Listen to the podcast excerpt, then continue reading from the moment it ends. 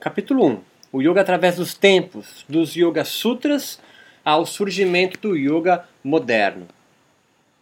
Os aforismos de Patanjali, aproximadamente datados do século II a.C., marcaram o alvorecer do período considerado clássico do Yoga, que se estende até a Idade Medieval Indiana, século X, talvez, depois de Cristo.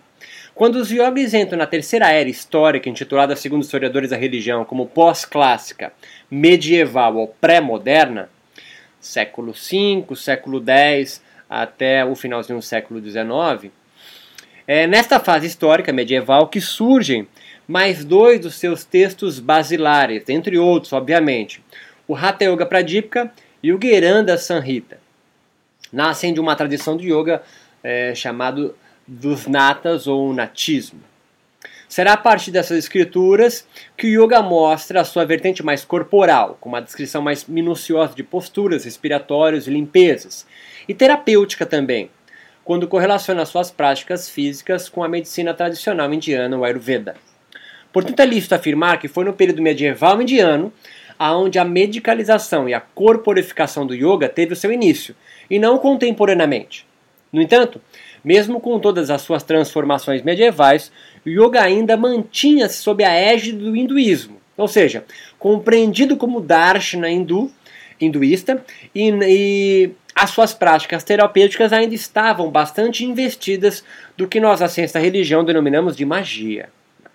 O seu afastamento da, escritura, da estrutura religiosa hinduísta vai marcar o advento da passagem do seu período medieval ou pré-moderno para o moderno do yoga, como dissemos, mas, sobretudo, um afastamento maior de sua carga mágica, mesmo que ela ainda persista nos dias de hoje, como a gente vai abordar mais à frente.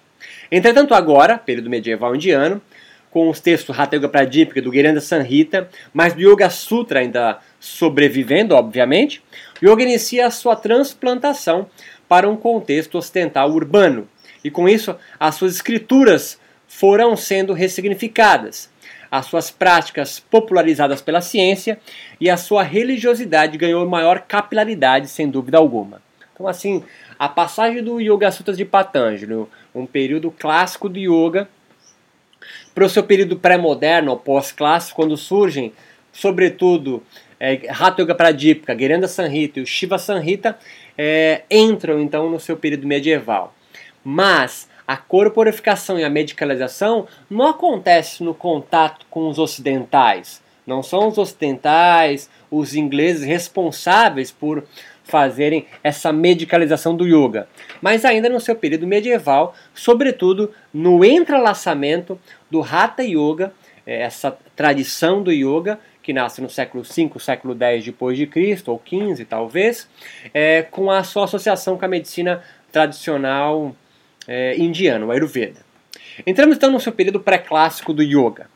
Os livros da história yoga indicam o início do yoga remontando a uma Índia pré-ariana da tradição nativa dos Drávidas. Este povo, os Drávidas, parece ter florescido como uma grande civilização às margens do vale do rio Indo, semelhante em grandeza com algumas civilizações do nosso tempo, do seu tempo, como os egípcios no Nilo, os sumérios entre o Tigre e Eufrates. O território dravidiano teria sido invadido por uma sociedade conhecida como Ariana, por volta de 1500 a 1200 a.C., segundo Lilian Gumini.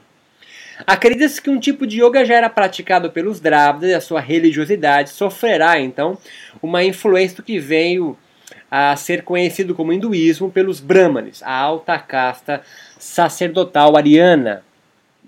Supostamente esse proto-yoga dos Drávidas já era uma prática religiosa voltada para a concentração mental, controle da respiração, adoração ritualísticas, cujos objetivos principais eram a invocação, a visualização e a união mística com as suas inúmeras divindades, segundo Jordan Ferenstein. Como a religião dos arianos não aceitava esse yoga arcaico no início, ele foi sumariamente considerado um sistema religioso heterodoxo pelos sacerdotes arianos. Talvez um pouco como a religiosidade africana e ameríndia dos nossos indígenas o foi também pelos primeiros missionários cristãos na América Latina. No entanto, aos poucos, talvez por força da religiosidade popular, os brahmanes vão absorvendo paulatinamente esse yoga nativo como parte das suas próprias crenças. Com o passar do tempo, uma quantidade admirável de hibridismos foi sendo realizada com esse proto-yoga, dando origem às diversas organizações e tradições yogas, algumas que perduram até os dias de hoje. Segundo Ferenstein ainda, pode-se identificar citações desse yoga autóctone dos Drávidas já nos versos do Rigveda, eh, os antigos hinos bramânicos. Entre outro livro dos Vedas, o Atharva, que inclui uma extensa coletânea de encantamentos de amor, maldições e preces aos deuses em busca da prosperidade, também se podem ler hinos relacionados ao yoga do período então pré-clássico, é, antes de, de Patanjali.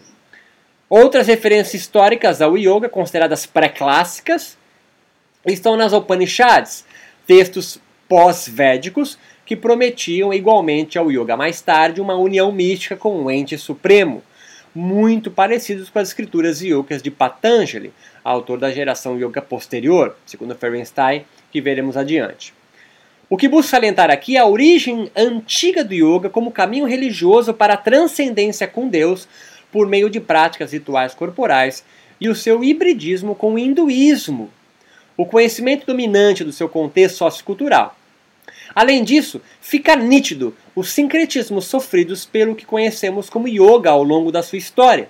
O yoga e os yogis parecem assemelhar-se neste período muito mais na categoria de magos, é, protegendo-se e lançando feitiços contra seus inimigos através de suas práticas corporais que trabalhavam com as energias sutis, assim como hoje, do que a de um clero instituído.